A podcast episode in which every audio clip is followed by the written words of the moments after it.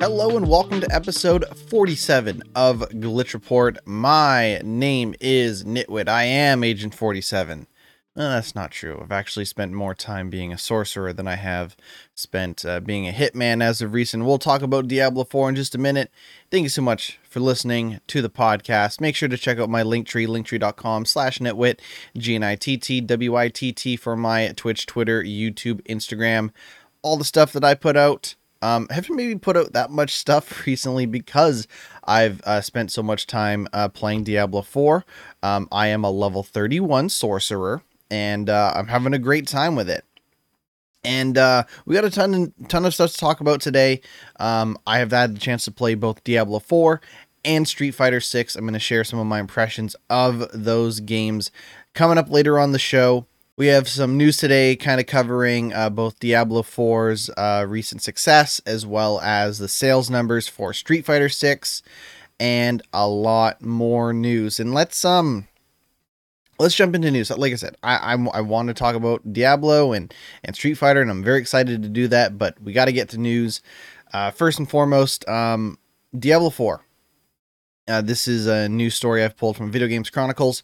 Shout out to Video Games Chronicles, saying that Diablo 4 is Blizzard's fastest selling game ever. Now, here's the thing about this report is this is from Blizzard themselves and it's vague.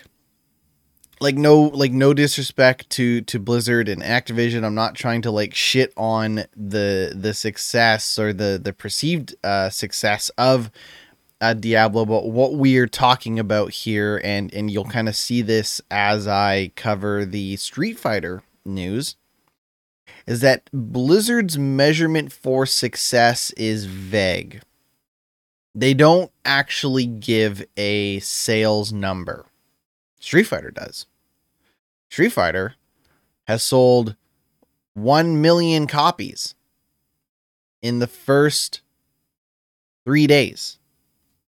Blizzard, on the other hand, is saying that it has been played for 93 million hours during its first four days of early access. Now, remember, the early access was you got to play it four days early if you bought the deluxe edition or the super demon, whatever the fuck, special edition. I have been playing the regular edition of the game. Um, so I don't know if I count as that 93, uh, 93 million hours, but that is their um that is their measurement for success. And that's what I'm saying. It's very, very weird.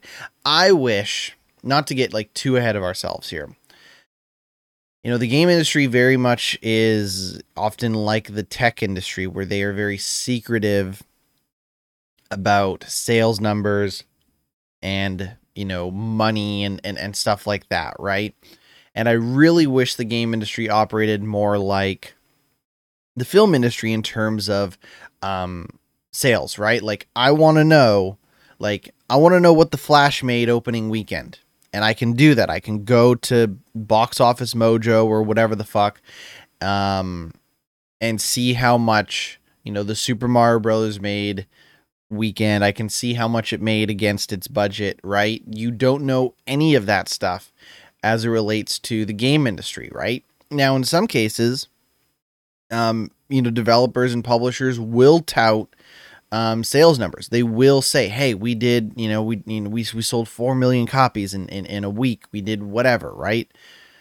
But then we get bullshit like this, where it's like, "Oh, okay, so people have played over um, ten thousand years of Diablo four in uh, in the last week, or in the last four days, excuse me."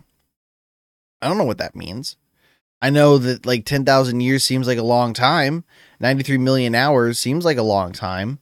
But was that like five people like grinding away at it? You know, well, even if you did five people over, you know, four days, that's not, it's not 93 million. Anyways, it's a lot. I'm not disputing that a lot of people haven't been playing Diablo 4 and that, you know, two things. One, I bet the people that are playing Diablo 4 are putting a fuck ton of hours into Diablo 4, and I bet there are a lot of people playing Diablo 4. So I'm not I'm not disputing that. but in the four days, this is from June 1st uh, to June 5th. Um, I'm, I'm, I'm assuming. Uh, well, this story is from June 6th, but um, point is, is a lot of people have played uh, Diablo 4, and more power to them. Just a weird way to, to break down the sales numbers. All right, so we talk about Street Fighter 6. Uh, Street Fighter 6 has hit 1 million players in its first three days. The entire series of uh, Street Fighter has now passed 50 million copies sold, according to Capcom. Um, it also notes that a uh, free gift uh, has been added in the game to celebrate the milestone. It looks like it is a player profile, like a title uh, for um uh, f- uh, for the game. So you like in the game, um, I didn't really see this when I was playing Street Fighter Six, but you can like customize your like character title, so you can give yourself like I'm Super Punch Man or whatever the fuck. Um, and it looks like they've added a profile title, um, uh, to celebrate the one million copies. In comparison, Street Fighter V took three months to sell 1.4 million copies. So Street Fighter 6 already off to the races in terms of being a huge success. I'm really excited to see how Street Fighter uh, kind of goes. Um, Street Fighter 4 sold 3 million copies in six weeks. Um, Capcom stated that they plan to sell, t- they want to sell 10 million copies of Street Fighter 6 over its lifetime. Uh, they said that Street Fighter 7 has sold 10 million copies uh, from its date of release. I think Capcom can probably do it, man. If I've learned anything from the Resident Evil remakes and um, you know, kind of the revival of Devil May Cry with uh, with Devil May Cry 5 and even looking at the reception to stuff like Dragon's Dogma 2, like do not bet against Capcom. They are on fire. They are cooking. Ser- like seriously, like a million a million copies and in 3 days like I, it makes me wonder how many copies Diablo 4 sold because Capcom is so confident in Street Fighter 6 that they are saying, "Yeah, man, million, three days. What about it? We're out here cooking. All right, everybody loves Luke. um, but to me, when I see that like Street Fighter Five took three months to sell 1.4 million copies, and we're already at 1 million copies in in in three days for Capcom, I have a feeling that Street Fighter uh, Six has a really bright future ahead of it. Over the past years, this is a kind of a quote. Um, that was pulled from a Famitsu uh, interview with uh, Haru, uh, Haru, Haruhiro uh, Tsujimoto. I probably butchered that name and I apologize. Um, talking about trying to make the game more appealing to less hardcore fighting game fans um, and wants it to become the best selling game of the series. They kind of talk about it saying, uh, over the past few years, multiple titles in the Resident Evil series have sold 10 million copies, and, and the Monster Hunter series uh, now have titles that are aiming for 20 million copies. And then they kind of go on to say that like Street Fighter 7 sold 7 million copies. We want to sell 10 million copies Street Fighter 6. I say go ahead. And you know what? I am like this close. Everybody loves Guile. Everybody in, in chat uh, talking about Guile. You know, if I hadn't gone bald uh, before I hit 30, I would have tried to pull off some Guile hair. That's what I'm thinking. That is what I'm thinking. Um, yeah. So when I played Street Fighter Six, I had a great time with it. Um, unfortunately, Street Fighter 6 came out at the same time as Diablo and it's this really weird scenario where we have like like June is a is a really stacked month for games as well. Like, you know, when I was at work uh, talking to friends and and coworkers about, you know, the the the June games, you know, there are people that were like, "Yeah, man, like Diablo 4 all the way." There are other people that were like, you know, Street Fighter had a lot of people that were like, actually, I'm not going to buy either. I'm going to buy Final Fantasy 16. And, you know, obviously, like, there's nothing wrong with having two, three, four big games out in one month. Um, but I imagine that I'm not the only one in this scenario who would probably buy Street Fighter 6 Um, if they hadn't already committed to one of the other big games coming out uh, at the same month of release, I definitely plan on buying Street Fighter Six. Uh, so I ho- I hope to help Capcom get to their 10 million goal, but uh, I'm not planning on buying it in the immediate future. Uh, Final Fantasy Nine. Let's talk Final Fantasy Nine. Final Fantasy Nine is a game I've never finished. Um, like most Final Fantasy games that I've played in my life, I have never finished them. Why? They're long as hell. I did finish Final Fantasy 14 though. Don't know why I've decided to finish one of the worst. Well, worse is a strong word. You know, when Final Fantasy uh 15 came out, it had been in development for so long that it felt a little dated. By the time I got around to playing Final Fantasy 15, it was even more dated than it was when it originally came out. So the odds were stacked against Final Fantasy 15 in terms of me uh, really liking that game. That being said, um, I'm looking forward to 16. Um, I'll I'll get it when it comes out on PC, and I still really need to play that uh, Final Fantasy 7 remake. But I've played nine uh, somewhat recently, uh, like the Switch re-release of Final Fantasy 9 and uh, I still think the game is cool. I think the art style is great. It's for like a PS1 game. It's actually got surprisingly decent graphics, um, all things considered. And apparently, Square Enix is now developing a Final Fantasy IX remake. Uh, this is from Video Games Chronicles. In 2021, a Final Fantasy IX remake was one of the many unannounced titles listed in a GeForce Now database leak. GeForce Now is NVIDIA's game streaming service and they had a huge leak about a bunch of unannounced games, um, unreleased games, and stuff that was in theory coming to their service uh, at some point in time, but it also included games that uh, were not even announced. Uh, these included several Square Enix games that would later be officially confirmed, such as the PC version, a Final Fantasy VII Remake, a Chrono Cross remaster, and Kingdom Hearts 4. Yes, that was also part of the whole thing is, hey, remember Kingdom Hearts 3? Well, we're making another one. And um this time around it's getting leaked in like the most like unclimactic way. Uh, while Final Fantasy IX remake has yet to be announced, Giant Bomb reporter, hey, I got my Giant Bomb t-shirt on. You can't really see it because it's an audio podcast unless you're watching the video version or the live stream version. But anyways, Giant Bomb reporter Jeff Grubb claimed this week, I will say I heard very recently once again, Final Fantasy IX Remake is real. That is real and happening. Uh, Gematsu uh, subsequently reported that a Final Fantasy IX remake is currently in development too. Final Fantasy IX was originally released in 2000 for the PlayStation. It was directed by Hiroki Ito, who later would direct Final Fantasy XII. Final Fantasy XII is also a game that I have played. I never finished Final Fantasy XII man, one of these days I'm just gonna have to like buckle down and be like, fuck it, I got to start finishing some Final Fantasy games. Damn it! Like I would probably do seven, nine, twelve.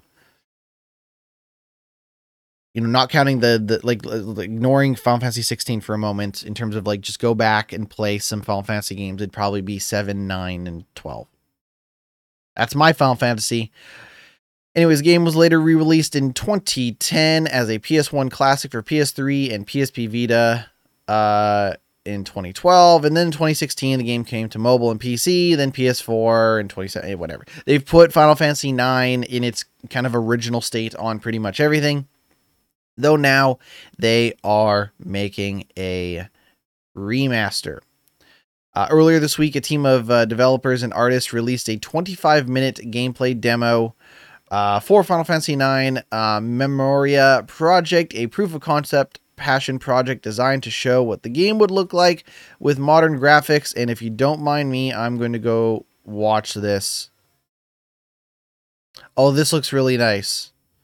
Oh. All right, I'm just kind of like live reacting to this video that you can't see on the stream. Uh, if you if you go and like Google, go to YouTube, whatever, Google Memoria Project, Final Fantasy Nine, uh, this looks really nice and Oh, please, please let this be real. This looks too good. Oh, I would play the hell out of this game. Anyways, okay, let's close this tab and you know, move on to something else. Um this is a weird news story. I I get why this is happening, but if you were looking forward to this game, I don't know if it actually Let's just read the the headline.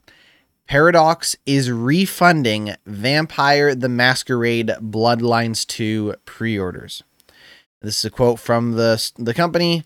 Uh, as development continues, we'll be updating the game's editions and bonus content. The company said on Wednesday that it is automatically refunding all physical pre orders because it's updating various editions of the game, while digital pre orders will be also granted upon request. Um, the Bloodline team, uh, Bloodlines team uh, wrote, It's been quite a while between updates while we've had our heads down working on the game. We remain just as dedicated to delivering a great Vampire the Masquerade Bloodlines game as we were when we announced, and we are looking forward to showing you more in September this year. We acknowledge it is a uh, it was a long time ago that many of you pre-ordered Vampire the Masquerade Bloodlines 2. As development continues, we'll be updating the game's additions and bonus content. We want to provide the best value to those of you who supported us via digital pre-orders after all this time. So, so here's the thing. Um, when the game was originally announced, it was being developed by Hardsuit Labs and was scheduled to come out in 2020. All right. In August of 2020, the sequel was delayed to 2021. And then both the creative director and lead narrative designer were fired. In February of 2021, Paradox delayed Bloodlines 2 again and announced that it had pulled development from Hardsuit Labs. They said, "That's it, Hardsuit Labs. We fired two of your like lead creatives on the game. Now we're just to fire all of you." Um, it had it, it said it had chosen to delay the game's release due to disruptions on development caused by the coronavirus pandemic, which that's believable. That being said, um, you know, we we've often blamed um, rough, tough game development on the coronavirus uh, pandemic. You know, people learning to work from home and stuff like that. That being said, there is something about the story of Bloodlines 2 development that leads me to believe that there is far more to it than just struggling to work from home, struggling to develop a game, in a hybrid work from home model. This is what I believe. This is what I believe. Because I don't know if you would have completely fired the creative director and the lead narrative director if it was as simple as having trouble working from home. And I don't think you would have, you know, canned the entire Hardsuit Labs team if it was something like that. And to be honest, I don't believe you would refund pre orders if there wasn't more going on. I think um, this game is probably back on track. I'm assuming that you know Bloodlines 2 is back on track. That being said, you know, this uh, maybe maybe Paradox is looking at this as like a fresh start. You know, they're saying, "You know what? You know, we got a new developer working on it and uh we have we now have like new scope for the game. We have a new you know vision of when this game's coming out and and what this game is going to be and as such you know the pre-order bonuses that you would get um may not be reflective of what this game is actually going to be. I'm assuming that this game is going to be a first person action RPG just like the first one was. This is like not to be all like, whoa, they're like really like, you know, going all out with this sequel. I suspect that Vampire 2, the or sorry, Vampire the Masquerade Bloodlines 2 is going to be a first person action RPG with vampires. I don't give a damn who's making the game. That's probably exactly how this game is going to turn out. Uh, if it ever comes out, I still am a little skeptical about the the future of this game. Fingers crossed, we we could use a good vampire game, especially after the piece of shit that was Redfall. Um, but you know, like Paradox CEO, uh, later revealed that the company came close to scrapping Bloodlines 2 completely after cutting ties with Hardsuit Lab. Quote, When we lifted the game from the original developer, we had a long review in case we should end the game or run it further. Then we were actually prepared to close the production completely, but we got a pitch that we thought was convincing enough to run. Played on, and we have very good hopes that it will be a good game that meets players' expectations. Dude, that. Whatever, man. Listen, the game's not out yet, and we're not going to find out more about the game until September, so I'm not going to shit on the game until until then. But it doesn't sound good. Does not sound good. Speaking of things that don't sound good, Coca Cola, everyone's favorite soft drink. Well, unless you're more of a Pepsi person, whatever. I'm not here to judge. Maybe you're a big RC Cola fan. Any RC Cola fans in the house? Or maybe you're just somebody who only drinks Dr. Pepper. Whatever the case may be, Coca Cola has released a limited edition League of Legend flavor that tastes like XP tastes like experience points. Coke says players will enjoy the taste of experience points. What? What? Oh boy. Coca Cola has teamed up with Riot Games to release a limited edition drink based on League of Legends that apparently tastes like experience points. Now, for the record, this isn't that weird in the grand scheme of things because for a while now you have been seeing League of Legends branding on Coca Cola products. I went to the Shoppers Drug Mart, which is Canadian, if you don't know. And I bought a bottle of Coca Cola, and it had a League of Legends character on it. And I was like, great. Cool. Whatever. Um, the new XP flavored drink is part of Coca Cola Creations line, which has previously seen collaborations with musical artists Marshmello and Rosalia. The drink, which is called Coca Cola Ultimate Zero Sugar, is available in the US, Canada, China, South Korea, Latin America, and Africa. A full sugar version will also be made available in the US, Canada, and Mexico. According to a statement by Coke, the new drink will provide fans and players the taste of experience points and celebrate every player's journey. Whether it's their first time on the Rift, on the final stage or on the final stage at Worlds in pursuit of the Summoner's Cup. Starting today, League of Legends game will also be getting a series of missions which award players with limited edition ultimate emotes. Players can also scan the QR code on the can or visit the Coca Cola Creations Hub where they can find the ultimate emote generator and Instagram filter that lets them view themselves in the style of League of Legends emotes.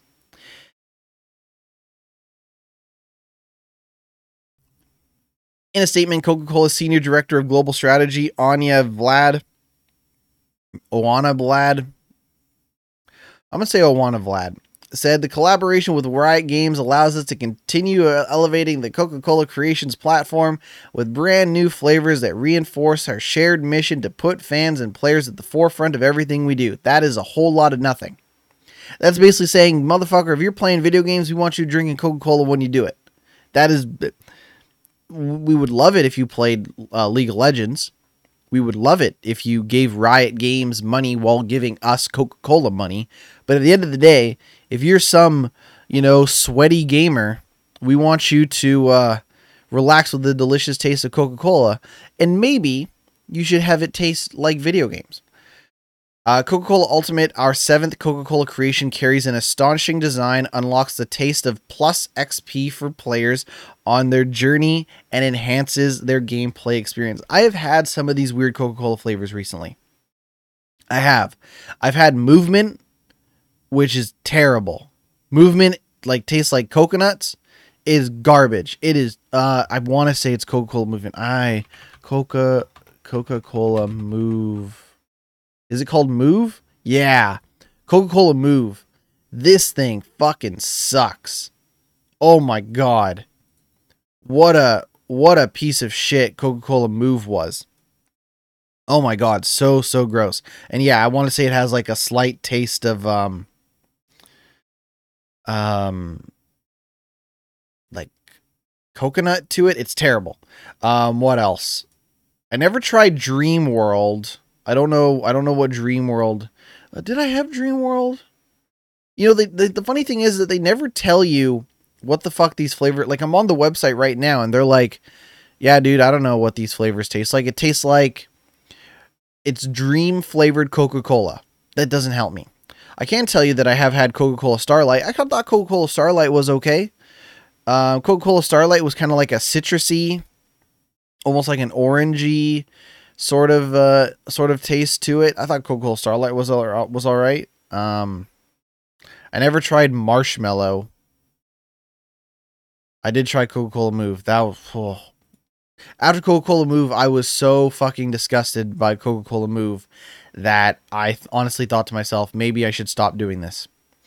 That being said, I am a gamer.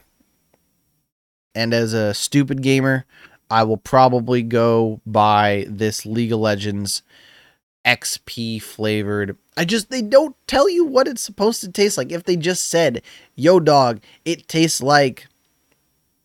I don't know. It's it's got like a like a citrusy thing. It's like a lime. It's like a berry. It's like a tropical pineapple. Whatever the fuck that at least gives me something to go off of. What does Coca Cola Move supposed to taste like? It's supposed to taste like dancing. It actually just tastes like coconuts from, from what I could tell, and it was gross. Coca Cola Starlight tasted kind of citrusy, but they don't tell you that. What the fuck? It doesn't matter. There's no point getting that mad at Coca Cola because Coca Cola regular, like, you know, I wasn't really around. Uh, I'd have to look at the timeline of, of, of the history of the world, but I wasn't around when New Coke came out, at least I don't think I was. And I know they really fucked things up with New Coke, um, despite having Max Headroom as one of their uh, uh, talking heads for, for New Coke. That being said, regular ass Coca Cola is delicious. I could just drink one of those. Hell, I'll even drink a Diet Coke. I actually think uh, Coke Zero kind of sucks. I think they've fucked up the flavor of uh, of uh, Coke Zero in recent uh, in recent times. But I, I will even drink a Diet Coke. I try to drink more diet soda these days than than um, than sugar infused soda, just so I can consume sugar in other you know areas of, of of my diet and stuff like that. I don't mean to turn this into a diet you know food podcast. It's not like oh GnittWitt, what are you? You're like oh GnittWitt, you're drinking a coffee. Is that with Splenda or regular sugar? Regular sugar, for those wondering. Point is, is you know, fuck it. I'm also the guy who reviewed the Mario and Luigi body wash, right? So if it makes for an interesting podcast, maybe I will have to go review both the Coca Cola. I probably would have to get both, right? I'd have to get the sugar free and the sugar. Oh boy. All right. Well, anyways, let's talk. let's talk Star Wars. Uh, let's talk Star Wars. Oh fuck me. All right, so Star Wars The Old Republic, not Knights of the Old Republic, but just the regular Old Republic, is an MMORPG that has been around forever. Uh, forever, ever. Um, Star Wars The Old Republic originally came out in December of 2011. All right. And it is like 12 years old. It is like, it's, you know, it's old. All right. As far as games go and it was originally developed by BioWare. BioWare, if you don't know, BioWare is the Dragon Age people. They are the Mass Effect people. They are the original Knights of the Old Republic developer, a Star Wars Knights of the Old Republic developer. Uh, they are also the Anthem people, um, and and and you know other things like that. And uh, you know, BioWare originally made this game, and 12 years later, EA has decided that is going to move BioWare off of developing Star Wars: The Old Republic. So, so if, you know, uh, with it being an MMO, it continues to receive updates and content and paid stuff and and whatever, right? I believe now the current game is free to play. I believe it's been actually free to play for some time. I thought Star Wars: The Old Republic was kind of cool. It was like a you know an MMO, but with a lot of story to it, like a lot of. Um, a lot of story to it. You know what? Fuck. Maybe I should be playing I'm looking at this and I'm like, man, should I be playing Star Wars: The Old Republic? I don't know. Anyways, we're gonna close that and um and say that yeah. So EA has decided that they're gonna move Bioware off of the Old Republic. Um, and uh, they're to move it to a company called Broadsword Online Games. Uh, Broadsword already closely partners with EA, managing the development of some of their other games, including Ultima Online and Dark Age of Camelot. So basically, Broadsword is like basically the team that you get when you got an old ass video game like I mean fucking Ultima Online is like ancient, dude. Like when the fuck did Ultimate Ultima Online come out? Ultima Online came out in 1997. and it is still being developed and worked on today.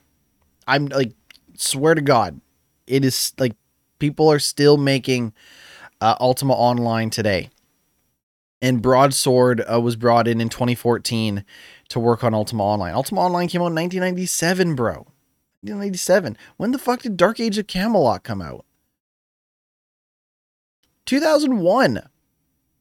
Right? Which is another EA game.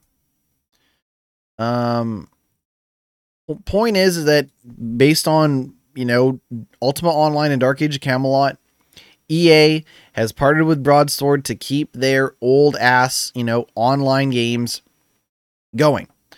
And that is the team that they are going to have work on, um, uh, you know, the Old Republic.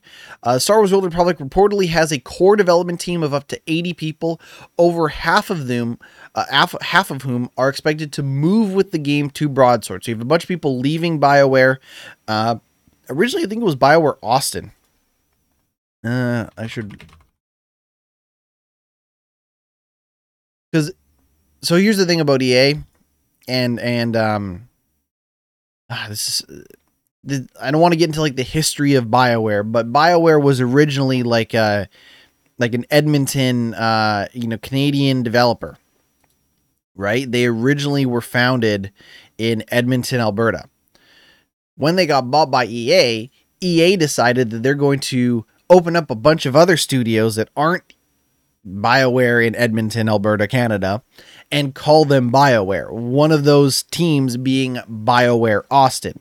So when you think BioWare, it's not necessarily that it's not the authentic, real BioWare people working on this game. It's that it is kind of a different studio altogether. Some people from BioWare Edmonton did definitely influence and work on Star Wars Old Republic, especially when it initially came out.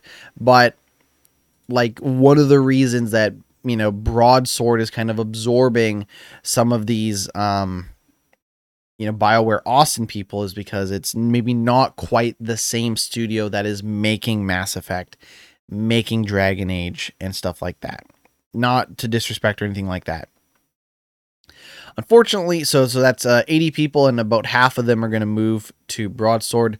The remaining half may face the prospects of layoffs if they can't find another position with EA, which will remain as the game's publisher. Uh, you'd like to think that you know some of these people can go on to make Dragon Age Dreadwolf or Mass Effect five, well, five, I guess, Mass Effect five. Um, the publisher is reportedly keen for BioWare to focus its resources on the upcoming single player games like Dragon Age Dreadwolf and Mass Effect 4, though I don't think you can call Mass Effect 4 Mass Effect 4 when Mass Effect Andromeda is technically the fourth Mass Effect game. It should be Mass Effect 5, but I'm not here to argue that. I'm really not. Um, but anyways, the next game from BioWare is is Dragon Age Dreadwolf. We have no idea when Dra- uh, Dreadwolf is coming out. So therefore, we have no idea when Mass Effect uh, new Mass Effect's coming out. I mean, apparently, oh, we I think we might have talked about this that like Dreadwolf won't be released before April of next year, but that seems still like a very long ways away. So we'll find out. But you know, they're slowly winding down active development and support for Star Wars: The Old Republic giving that game to an expert team of people that are known to keep games like this running for a very long time with maybe smaller updates or maybe more consistent smaller updates or maybe they might do like one big update per year whatever the case may be. I don't i haven't quite looked at the development of star wars old republic in quite some time and it's been a very long time since i even played star wars old republic to be perfectly honest. But bioware moving on to potentially bigger and better things Speaking of moving on to bigger and better things, I don't know. I really don't know about this one. Popular. Oh, this is Kotaku's words, not mine. I don't know if I'd necessarily call this game super popular because if it was popular, this wouldn't be happening to it, but here we are. Popular horror game Friday the 13th will be delisted and replaced everywhere. Developer Gun Interactive just sounded the death knell for the inactive asymmetrical survivor horror game.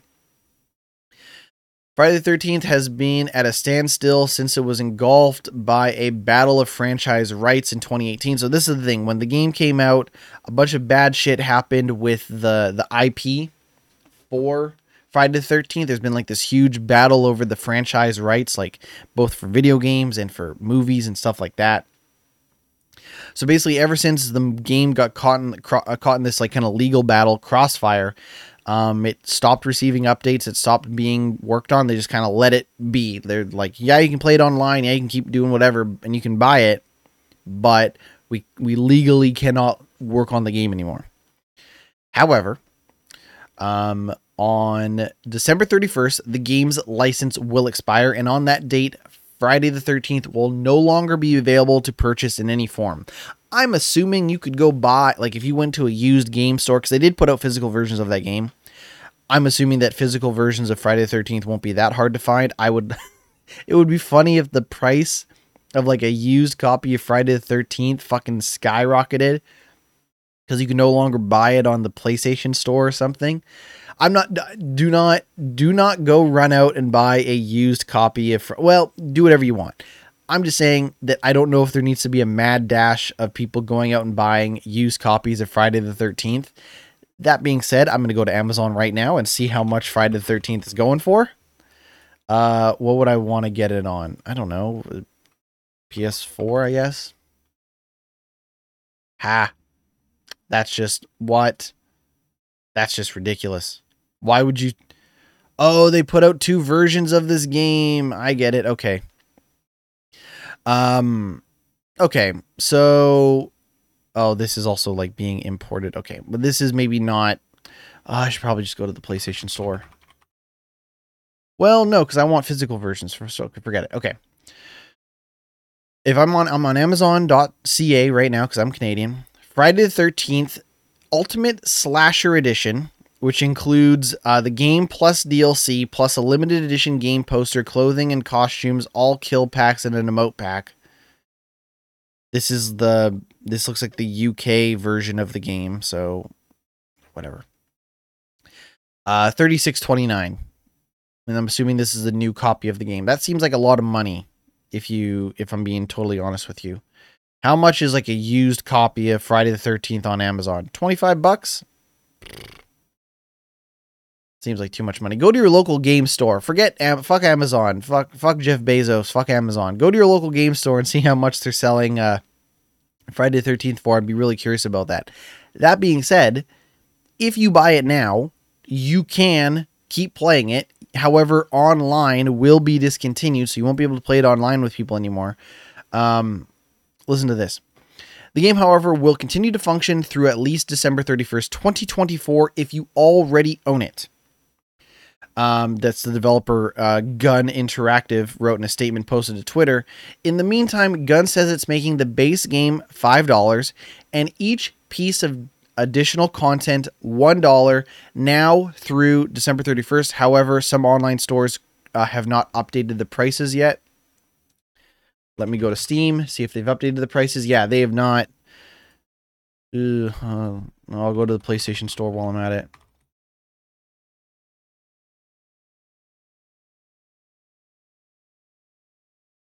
This is the gritty research that one has to do when they run this podcast, right? Like you could be doing this right now yourself, being like, "Oh, I wonder how much Friday the 13th is on the PlayStation Store." Forget it. I'll just tell you. What? Okay. Nobody has updated the prices. okay. So basically, um, nobody has updated the prices on Friday the 13th yet because it's uh 1750 on Steam and it is uh 20 bucks on PlayStation Uh, it is free as part of PlayStation Plus, but like I said, like the part of PlayStation Plus is that you don't own the game. So if you're playing it on PlayStation Plus and you really like it, um, you might want to just buy it because then you can keep it forever. And if you want to buy the additional costumes like the 1984 spring break clothing pack. Um, I guess you can do that, but maybe just wait a, a, day or two until they update the prices on all this stuff because right now it's still um, regular price. So the game will expire on December 31st, 2023, but you can still play it until 2024. Um now this is where things get interesting. You know, Gun Media, Gun Interactive, whatever they're called, um, are also the same people that are making the Texas Chainsaw Massacre game, which is also a asymmetrical multiplayer survival game. Um, now this is where uh, things get interesting. Um, you know, they also talked about how they want to work on an original property. So, you know, Gun is maybe wanting to get out of the licensed uh, movie games game, which I don't blame them, right? Like, think about how fucked up this weird Friday the 13th situation is, right? Like, you know, the the people who own Texas Chainsaw Massacre could say, fuck it, we don't want video games anymore. Fuck it, we're selling the rights to Texas Chainsaw Massacre to somebody else. And then, then Gun Media stuck in this situation again. Um, but I bet they got decent money to make this Texas Chainsaw game because I mean, Friday the 13th wasn't not popular. Like it, it, it was a popular game. Um, it just had this weird issue with the, the rights where even though the game was kept online and you could still play it, they stopped updating the game because they legally couldn't work on the game anymore. And now they can't legally sell the game anymore. Um, the Texas Chainsaw Massacre game is coming out August uh, 18th. Now, this is going to be this is this is where things get really interesting. In an interview with Rely on Horror, uh, composer Harry uh, Manfredini, who is responsible for most of the Friday the 13th series' chilling music, including the game soundtrack, said he is now involved in another studio's more realistic looking game. Uh, Harry says the game will supposedly be done in a different style to that of the previous asymmetrical multiplayer title. Um, uh, Manfredini said uh, uh, that he didn't know any other details about the game beyond his involvement, but it's still exciting to know there's something new on the horizon for this series. So, what it sounds like is somebody else is making a Friday the 13th game. And the series, the, the movie series composer is involved in some way. So that's why, you know, we're kind of talking about how this game will probably get replaced because you know, when the game is, you know, 2020 December 31st, 2024 is is is a ways away. Right? There's definitely the possibility that like 6 months after, you know, 2025, like June 2025, whatever, right? Um well, actually, let's let's look. Hold on. We're going ahead in time. No, I'm going yeah, okay. I want to see when when Friday the Thirteenth is in uh, in 2025. That would probably because I'm I'm assuming that the, if they're making a new if somebody is making a new Friday the Thirteenth game, it will not be out before this game is discontinued. That's that's what I suspect. Okay, so there's a Friday. That, okay, okay. Well, hey, hey, good, good guess, GnittWitt. Uh, the first Friday the 13th of 2025 is June. So there you go. And in fact, it is the only Friday the 13th that entire um that entire year. So I wouldn't be surprised if we saw a new Friday the 13th game by uh, June 2025. That's that's my hot take. My hot like gamer, uh, you know, expert brain is there will probably be a new Friday the Thirteenth game. June twenty uh, June twenty twenty five seems like a good time to put one out, assuming the sun hasn't or and the smoke hasn't killed us all by then. Um, let's talk games, man. Let's talk like let's forget game news and let's just talk games. Appreciate support in the chat. Um, for those wondering, I do not have a Discord. Um, send me a friend request from Discord. Okay, thank you. Thank you for interacting with the stream. I don't have my own Discord like channel. Um, but I appreciate it. All right, let's talk games. Uh last weekend, Saturday, I was over at a friend's house and we played some Street Fighter 6. We had like a whole bunch of us get together, like I don't know, there's like probably like 8 and like 9 of us, 10 of us uh, at a friend's house playing Street Fighter 6. And um I've not seen uh, these friends in a very long time. I had not seen these friends in a very long time, and I was excited to see everybody. And I was excited to play Street Fighter 6. You know, I had spent some time with the Street Fighter 6 beta, um, mostly focusing as Luke, playing some of the tutorials, uh, but mostly just trying to get into those arcade matches. You know, Luke versus Luke or Luke versus Ryu. Those are the only two characters in the game. And uh, I was excited to play Street Fighter 6. That being said, you know, we uh, the the the social arrangement that we had at, at this friend's house was that we were going to do kind of a, a tournament. So we were going to have everybody in a tournament facing each other to see who is the best at Street Fighter 6. And, and and I think and you know, obviously um the game was very new. So not all of us had played a lot of Street Fighter 6 by the time that uh, we showed up at the house to to to fight. Um we do this a lot. Um this friend group of uh, this friend group of us, we you know regularly will schedule tournaments and hangout sessions and stuff like that around uh, fighting game releases and stuff like that. And it's always a great time. I've not seen these folks in a really long time because of COVID uh, and the pandemic and life and all that stuff. And I was very excited to see everybody, and uh, we had a great time. You know, and it doesn't matter if we're playing fucking Street Fighter 6 or if you're playing fucking Mario Party or if you're watching paint dry, right? You see some friends you haven't seen in a long time, you get some booze in them, you get some pizza in them, get some chips in them, whatever, and you're going to have a great time. And that's not me like downplaying my experience or whatever.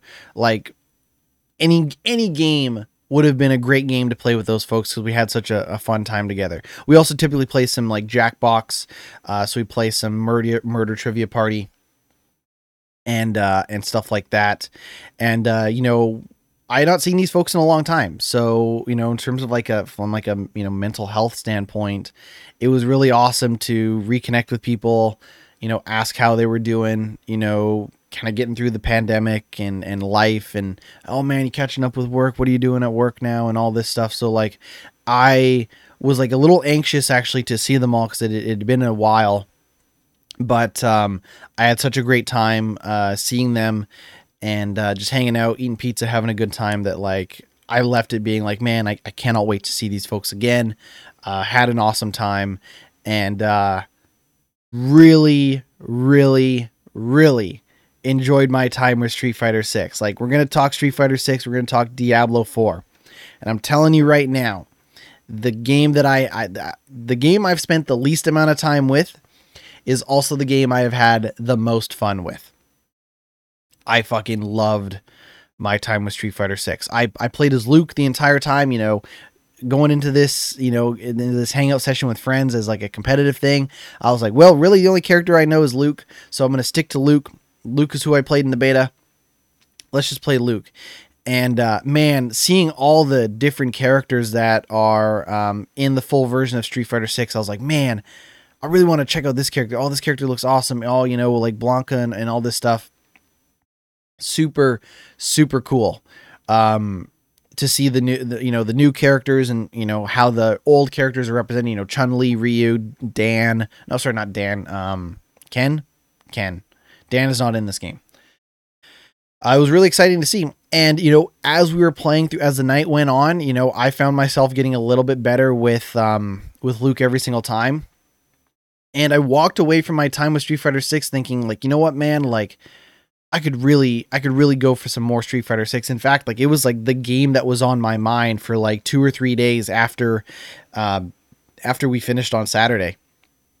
Like, I went to work Sunday and I was like, man, I should probably buy Street Fighter 6.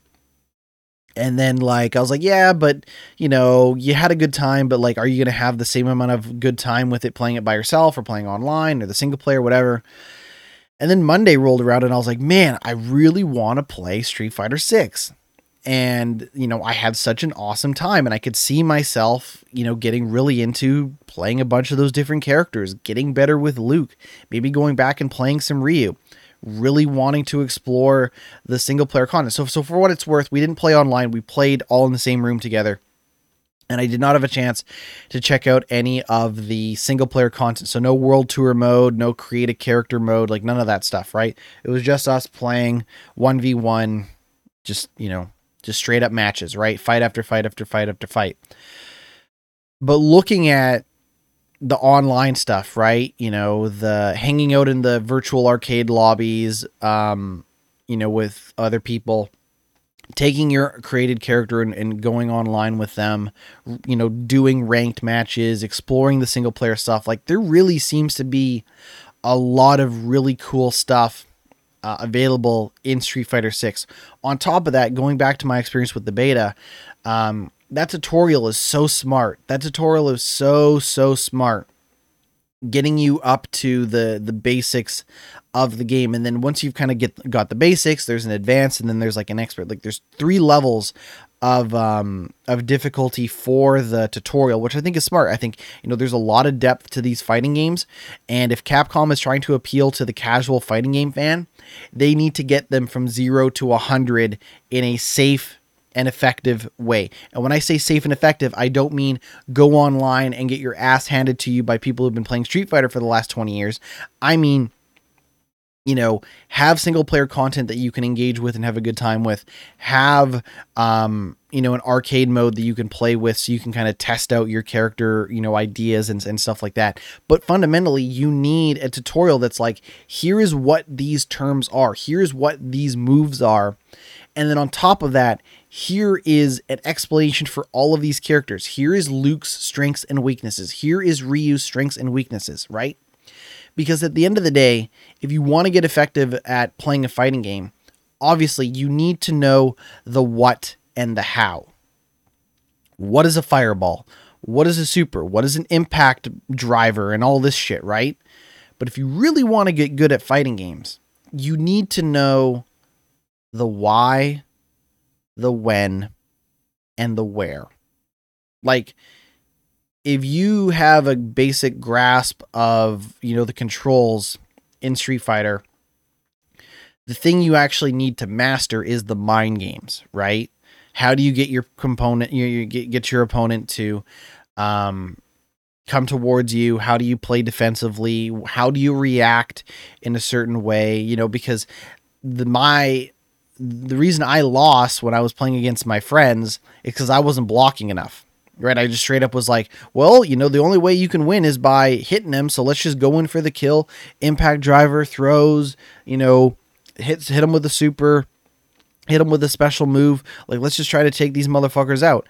And they you know I lost because I wasn't playing defensively enough. That's where that's I would say that's probably one of the reasons why I lost is because I wasn't playing defensively enough, right? Because once I you know you know left myself uh you know defensiveless because I was just too busy throwing these punches and these kicks and stuff like they could just go in and completely wreck me and I had no way to defend myself because in some cases you know with the drive impact if you burn that meter you actually have less stamina to parry and to block and stuff like that, right?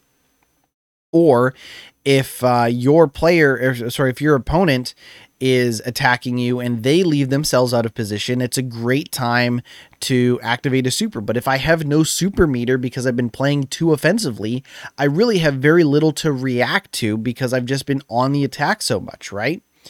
And I think if I spent more time, you know, playing the single player, more time learning Luke or whatever character, more time in the tutorials, I'd probably be a much more effective uh, Street Fighter Six character, uh, Street Fighter Six player, for sure.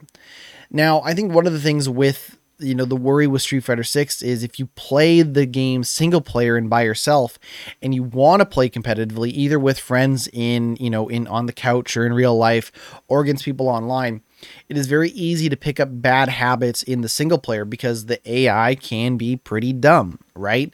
You know, they're just going to stand there and they're maybe not going to play very defensively, or they're just going to play, uh, you know, very aggressively, offensively.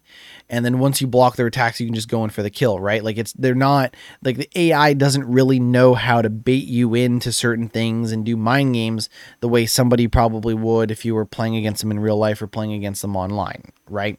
So if I were to get Street Fighter 6, like I'd probably spend a bunch of time like deep in the tutorials, deep in the fight lab trying to uh, hone my craft so that when I got to the single player, I could maybe plan a difficulty that forced me to be on my toes a little bit and not develop those bad habits because I would like to be an effective Street Fighter character, a Street Fighter player, excuse me, in competitive, right? Like if I'm going to buy this game, I don't know if I will, but if I buy it, like I want to hold my own online. You know, I expect to win 50% of my matches. At least, right? I don't I don't want to be a bad motherfucker. Like I'm not trying to be like the world's greatest Street Fighter 6 player.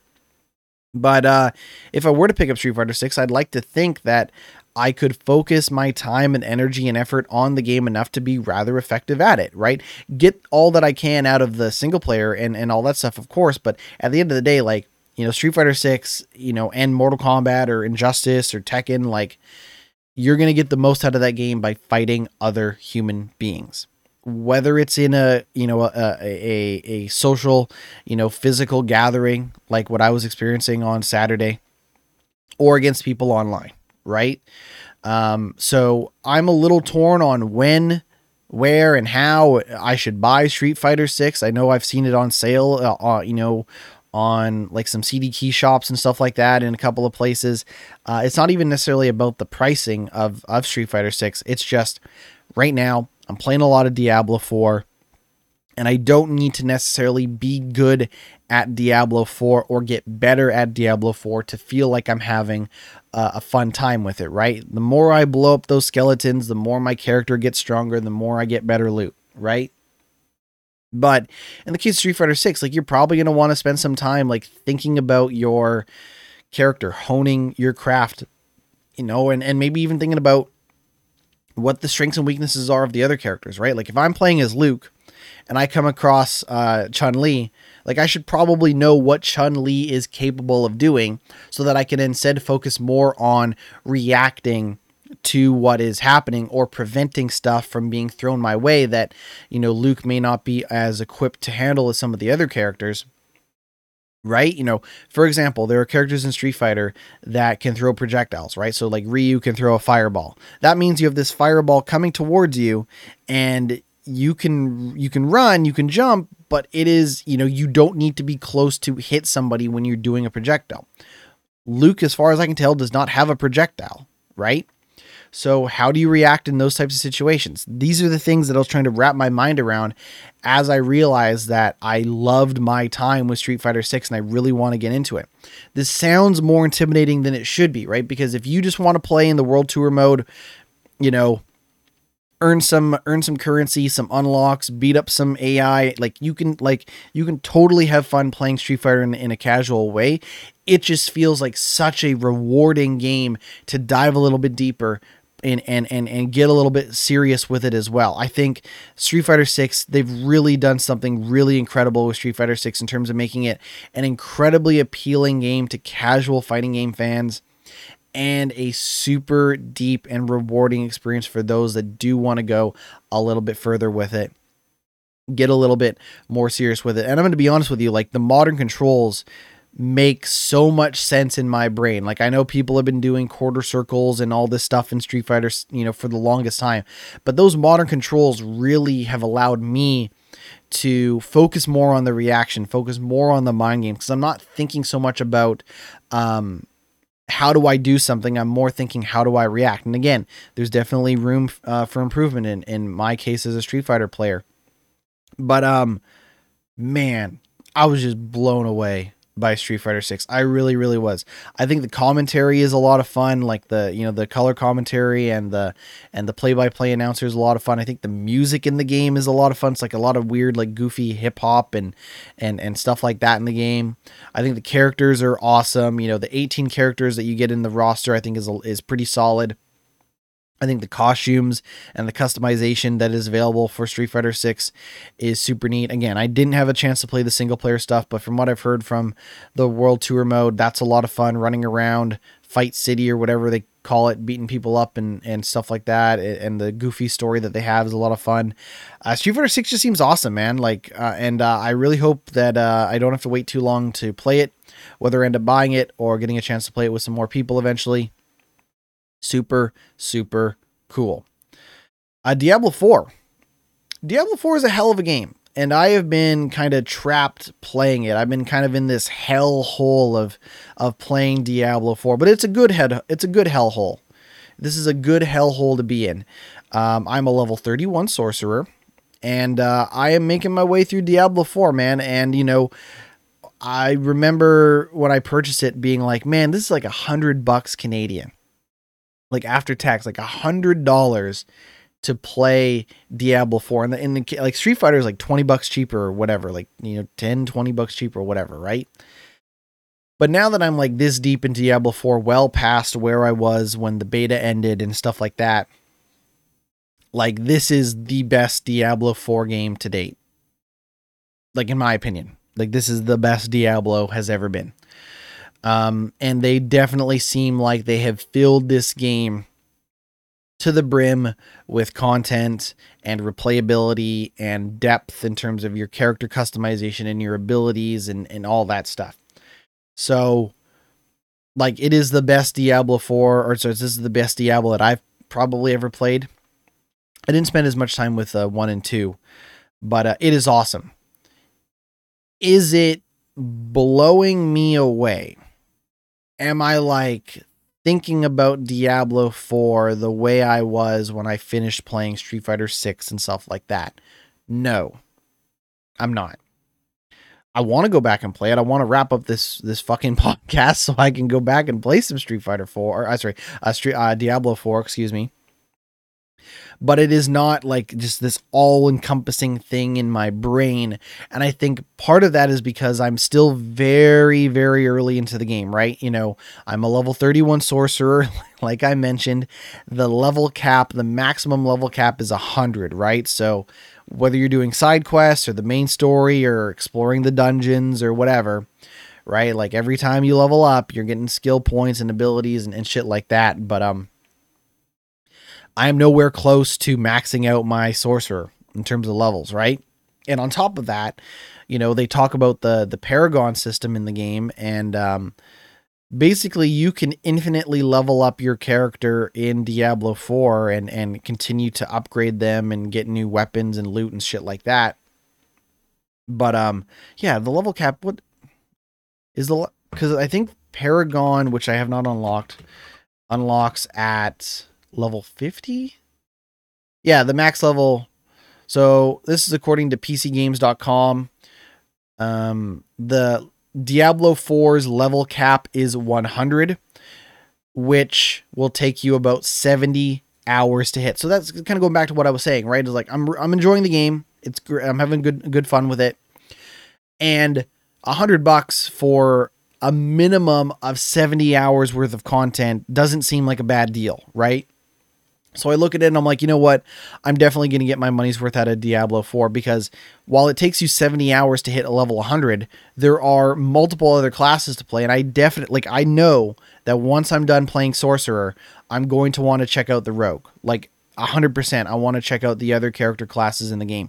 Maybe go back and play a Barbarian, right? But that's the thing is, like, they've added so much depth and customization to all of these character classes that if you were to tell me, yeah, man, I, I played through the game as a as a necromancer and then that was it, I'm like, dude, you like missed like two thirds of the game, man. Like you you should try the other character classes and see what it's like to cast lightning or or you know control an army of the undead or or have like four weapons at your disposal as a barbarian or switch between blades and and bow as a rogue like there's so much depth to the character customization it's so it's been so much fun to to fuck around as a as a sorcerer and be like oh i can cast lightning and i can cast ice and uh and also when i cast lightning it gives me bonus fire damage. And, and i know this is like as nerdy as i could possibly sound but uh as i push my glasses further up my face but it's been awesome man.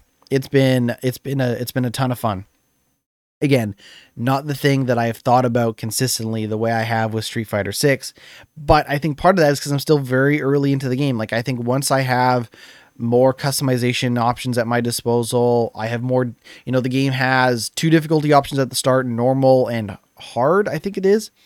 And really the only difference between normal and hard is you get like plus 15% more money when you defeat enemies and plus like 10% more experience points. So, and and there's more difficulties after that. Like I think there's like four or five uh, difficulty options. Is as you play the higher difficulties, um, you get more from killing enemies. You'll get better loot. You'll get better rewards and all that stuff, right? So, the idea is that as you become more experienced with your character, as you become more confident playing the game, and as you make more progress in the game, you know, the game will give you the option to replay content at a higher difficulty for better rewards and or you go back and, you know, play the game with a different character class and stuff like that. Now, let's actually like talk gameplay.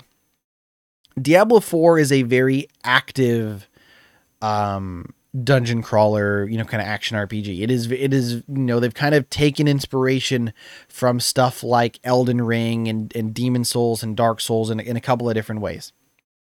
So, positioning your character is very important, right?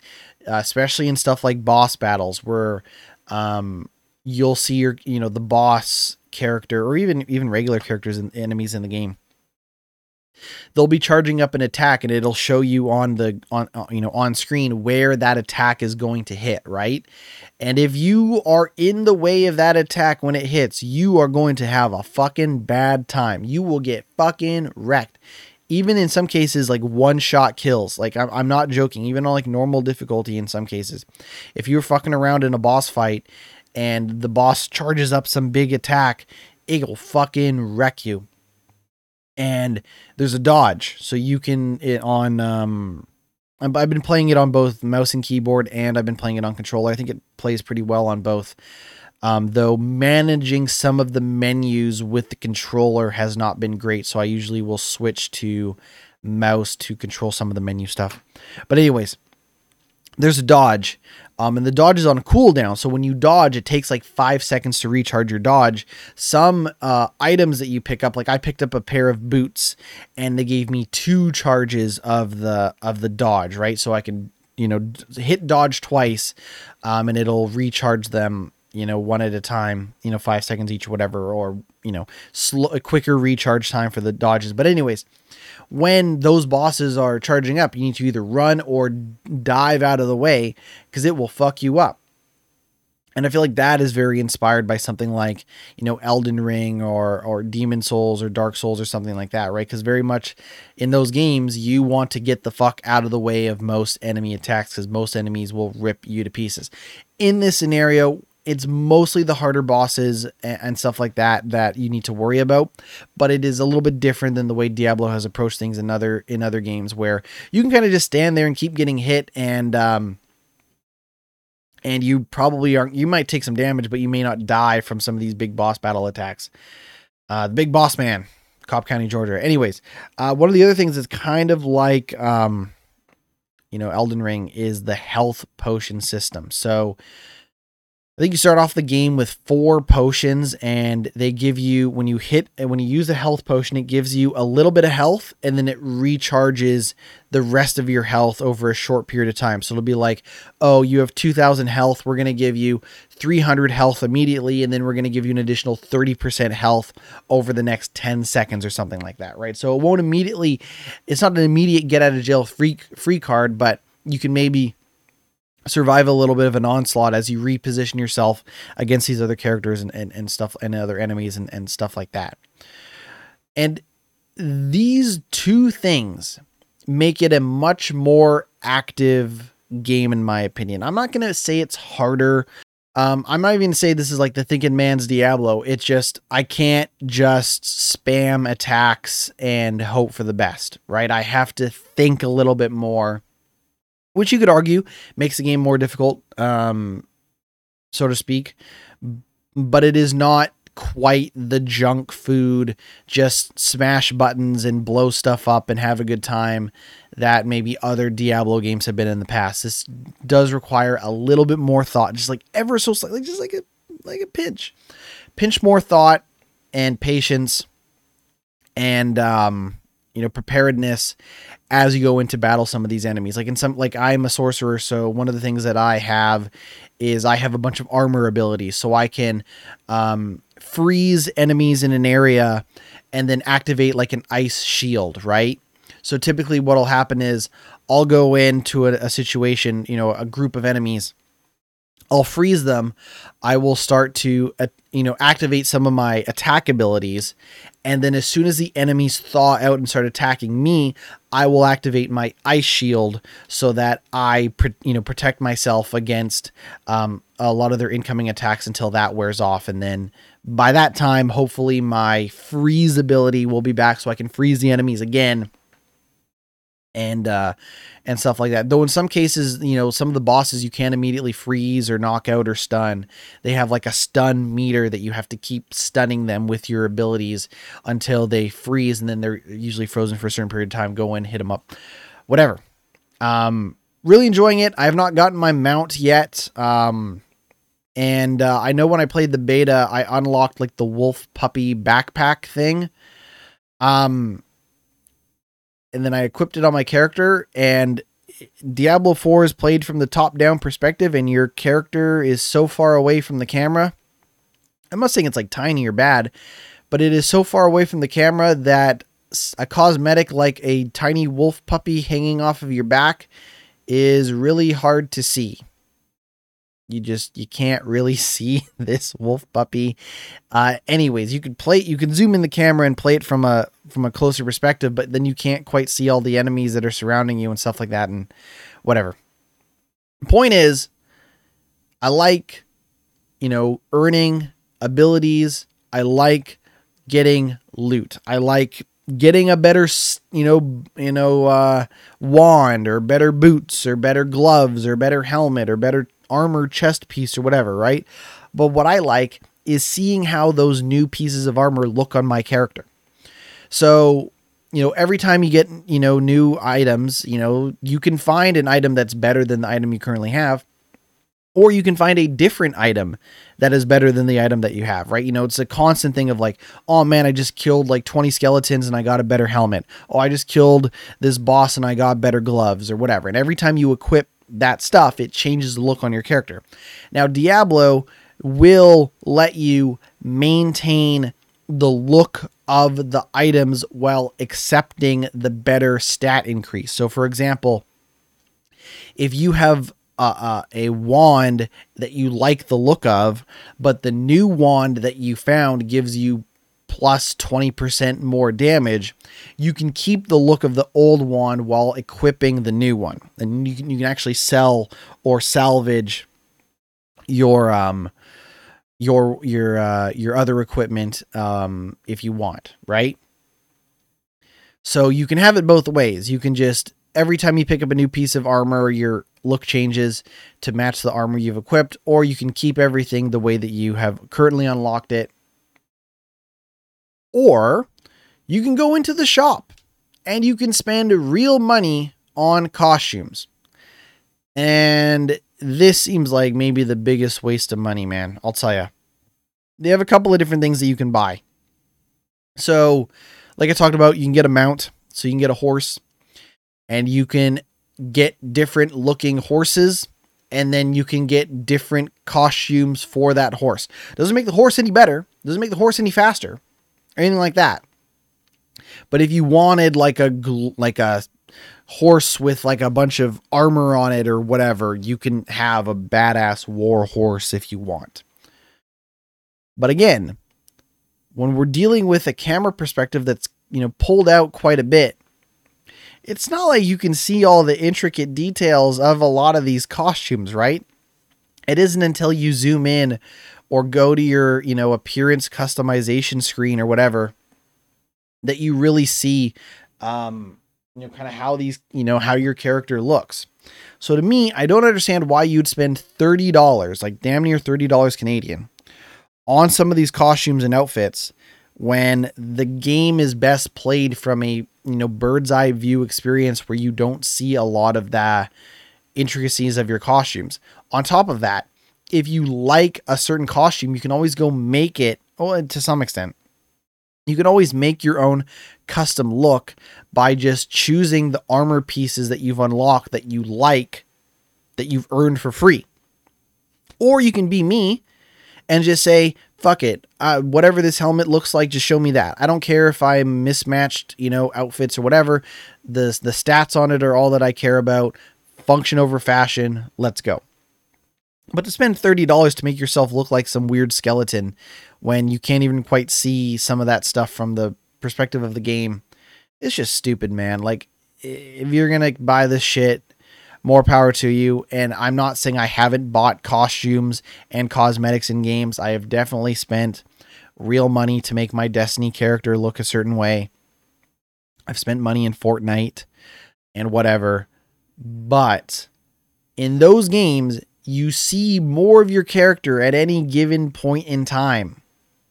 Right? Like if I were to like Destiny 2 is a first person shooter. So if I change the look of one of my guns for free, great. If I spend money to do that, you see most of the gun for most of your time playing Destiny, right? If I train if I take my uh, SMG and make it fucking pink, I'm going to see a lot of that pink SMG, assuming that I am using that gun for most of the game, right?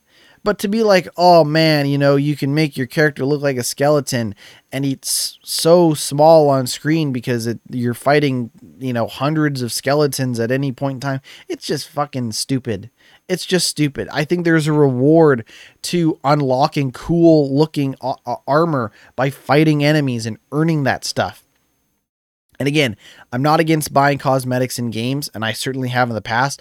It's just, I don't think Diablo is the game that is worth spending money on cosmetics, right? If you want to play as fucking John Wick in Fortnite, guess what? You see that whole character every time you do it, right? Every time you play that game, or Rocket League, right? Whatever, right? I just don't think that Diablo 4 in its presentation lends itself great to appreciating the cosmetics that you can buy in that game. We're in it for the long haul with, with Diablo 4, so you know, we'll talk more about Diablo 4 next week. Um I think I'm like two thirds maybe done the story. Maybe I'm halfway, anywhere from halfway to two thirds done the story. Um, I've been actually really trying to hustle my butt and get through the story because uh, once you hit a certain point in the story, you unlock your horse and your mount, and that'll allow you to traverse the open world faster. So I haven't actually spent maybe that much time exploring the open world and doing side quests as I would like because I want to, when I do that, I want to move faster, and I'm not quite there yet.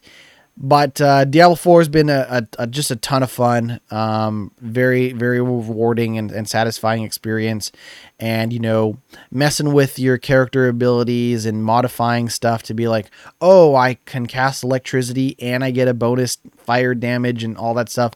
Been a ton of fun. I will definitely be going back and playing more of Diablo 4 uh, once I'm done my um, sorcerer character.